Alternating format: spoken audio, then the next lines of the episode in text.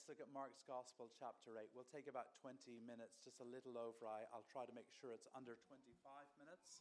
Uh, so we'll just go to a little bit after half past. We're looking at Mark's Gospel, chapter 8, verse 34 to 38. We're working through Mark's Gospel.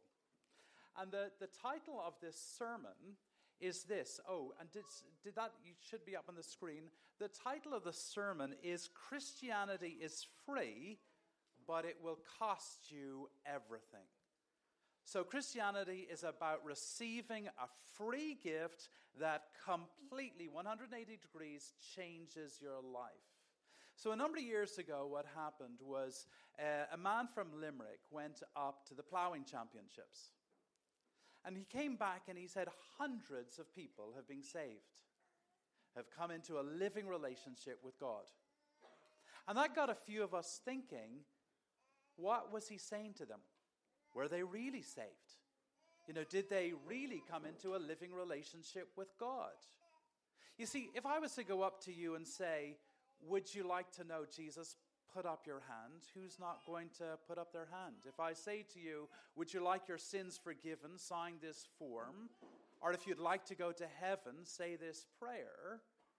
That's good, but, but does that result in someone being born again, having the life of God within them in a life transforming way. You see, one of the things that I see when I see Mark's gospel and Jesus as an evangelist is he's quite an unusual evangelist because what he does is he tells people to count the cost. If you're going to come after me, have you, have you thought about what it's going to involve? Have you thought about the way it's going to change your life? And this is a classic passage on counting the cost for being a follower of Jesus. Yes, the gift is free, but if you're to receive it, it is going to turn your life 180 degrees. It's going to change everything. And what I want you to think about, and what I want to try to persuade you this morning, is that it is worth it. It is worth putting out your hands and receiving this gift. It is worth it. It's worth more than any of the passions that you may have. It's may, worth more than any of the possessions you may want. It is worth more, even, and I'm a people pleaser, even more than your popularity. Jesus is worth it. So, the first one, your passions. Look at verse 34. It says, If anyone wants to come after me, let him deny himself or themselves and take up their cross.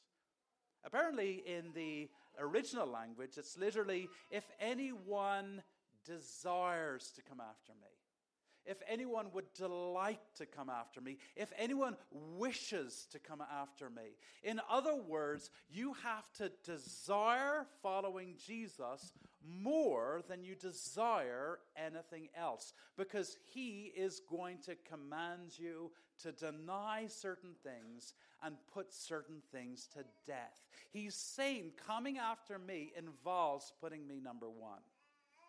But is it worth it? Is it worth it? Well, I, I, my mind was, when I read this, drawn to Galatians chapter 5.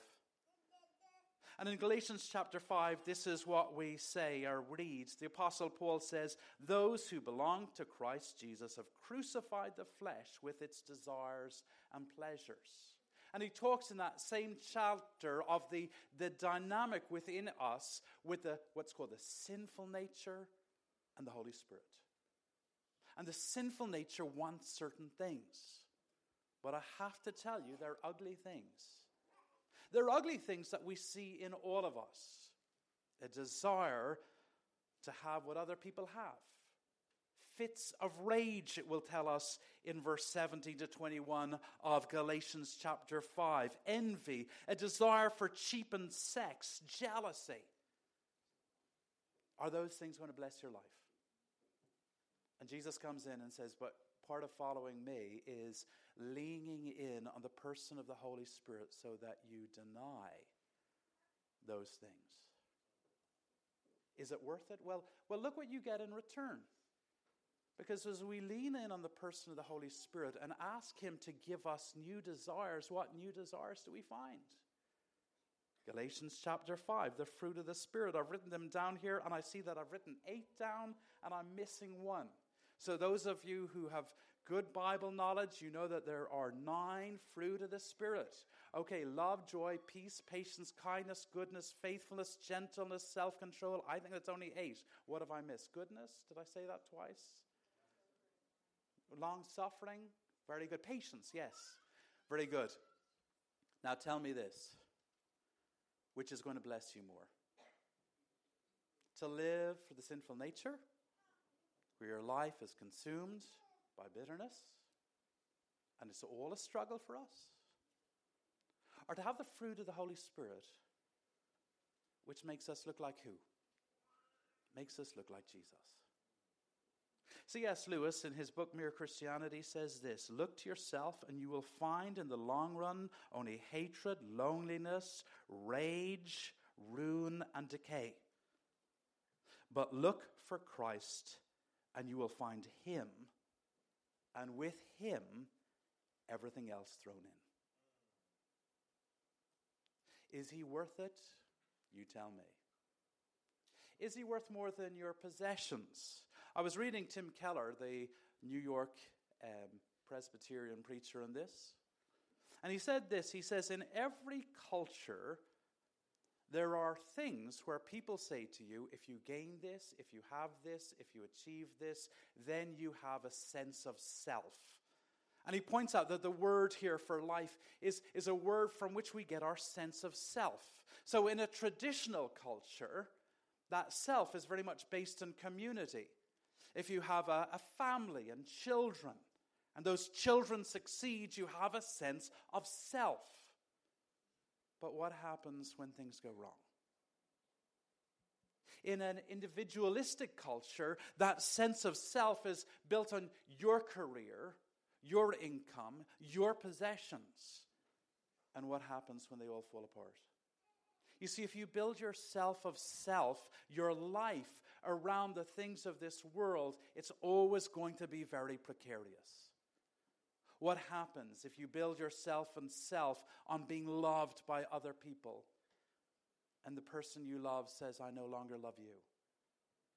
Everything disappears. Are, your possessions? I was, I was thinking about this idea, you know, retail therapy. And I thought, you know, I've never gone to the doctor, and, and I've gone uh, for therapy. I went for cognitive behavior therapy, but I've never seen a, you know, a counselor or a psychologist or a psychiatrist say, well, well, you could take cognitive behavior therapy or counseling or maybe a bit of retail therapy because it's not proper therapy. But why?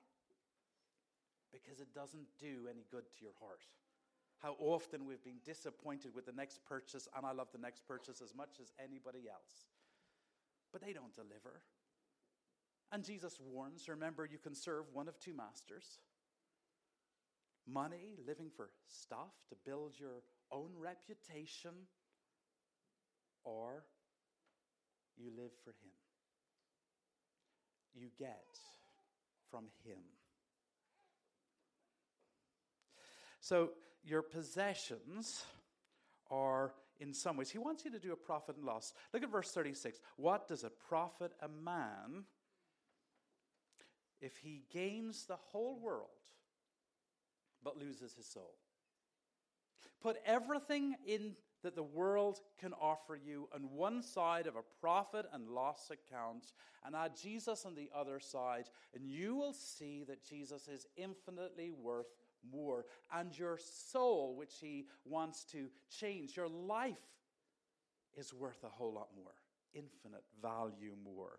And I think that all of us who love Jesus, we started the Christian life, did we not, saying, Jesus is enough for me. The Holy Spirit showed us His beauty. And we said, He is enough for me.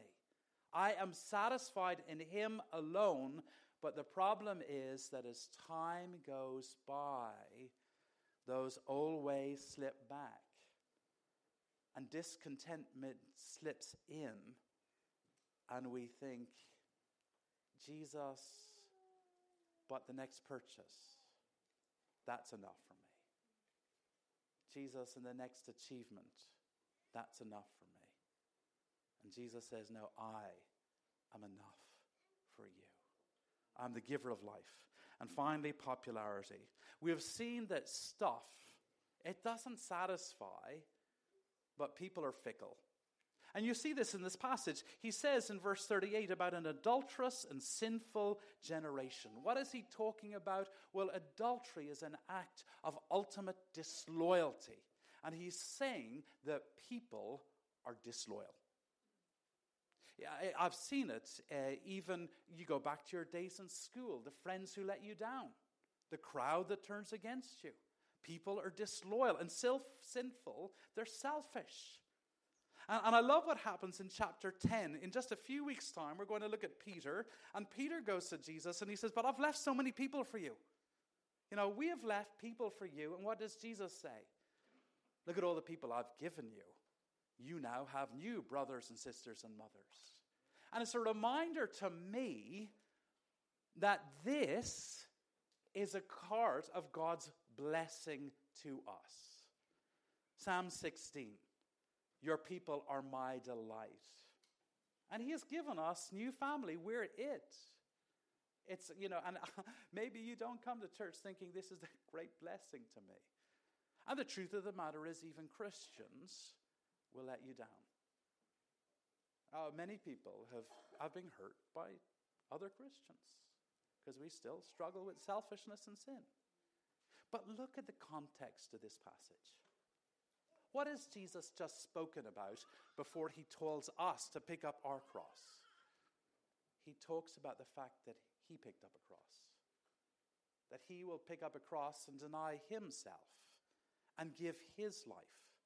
And I was reading one person who pointed out that the cross is not just something that happens for us. We know that the cross is something that happens for us. Our guilt is taken away in the cross. That's something that Jesus did for us. But the cross is also something that happens to us. Because when we look at that cross, surely God is persuading us that He loves us like nobody else. And so you ask yourself on this is it worth it? Is it worth following Jesus, when sometimes, as he hints here, even my family will make me feel ashamed for being one of his followers. Is he worth it? And the answer, of course, is yes. And I know that that comes with a certain degree of struggle because it is hard at times to love someone we don't see face to face as we will when he returns. But it is real. And he will never leave us nor forsake us. And that's why I think the prayer in Ephesians chapter 3, 14 to 21, you know that prayer? I pray that God, through his Holy Spirit, would strengthen you, that you would see the height and depth and width and length of the love that God has for those who are in Christ Jesus. I think that's one of the most important prayers that we pray for each other and for ourselves. Because nothing will transform us more than seeing the love of God for us. So let's finish. I told you at the beginning about that man who went to the ploughing championship, came back claiming thousands, or not thousands, hundreds of people had become Christians. I don't know. What I want to know is had he explained the cost of becoming a Christian? Because when the Holy Spirit comes into our life and turns us upside down, it's more than just putting a hand up or praying a prayer. It's more than something that will happen temporarily real life that God gives changes us so that we see the beauty of Jesus and we know that He's worth it. And can I just finish by I've been reading this great book by Martyn Lloyd-Jones recently, the, the Welsh preacher on the Holy Spirit. And uh, yesterday I was reading it and the sermon was finished, but I, I wanted to add this bit in to land. He talked about grieving the Holy Spirit and quenching the Holy Spirit. He says grieving the Holy Spirit is, a, is really when the Holy Spirit challenges us to do something and we ignore him. We grieve him. I, I think about times where, you know, I've felt the urge by the Holy Spirit to pray. And what did I do? I ended up picking up my phone, turning on the television. And that's grieving the Holy Spirit. And the Holy Spirit prompts us in many ways in our lives, and we don't want to grieve Him. And he suggested that quenching the Holy Spirit, it really was a little bit more about the community of faith. When God's at work in someone's life in the community. When people get vision. When a man comes and tells us about missionary work, and we respond not with encouragement but discouragement. That's called quenching the Holy Spirit. And the Holy Spirit will always, always call us out of comfort. The Holy Spirit will never say, be comfortable, don't be generous, don't take risks. In fact, you, you, you know in some ways that the Holy Spirit is calling when it is uncomfortable, it, it is challenge, it does feel like denying yourself. And, and I think this is particularly for those of us in leadership roles in the church and the members' meeting and so on, when God is challenging some people within the community with ideas that involve risk, ideas that involve challenge, ideas that involve compassion to people, we need to be very careful not to quench what the Holy Spirit is doing. And, and we need to be very careful that we have, as Johnny Reed said in the weekend away, an inbuilt tendency towards comfort. And we need to challenge that because the Holy Spirit will challenge that within us. And so Jesus says, If anyone would come after me, let him deny himself, take up his cross, and follow me. He asks us to count the cost, but he is infinitely worth it. Let's pray.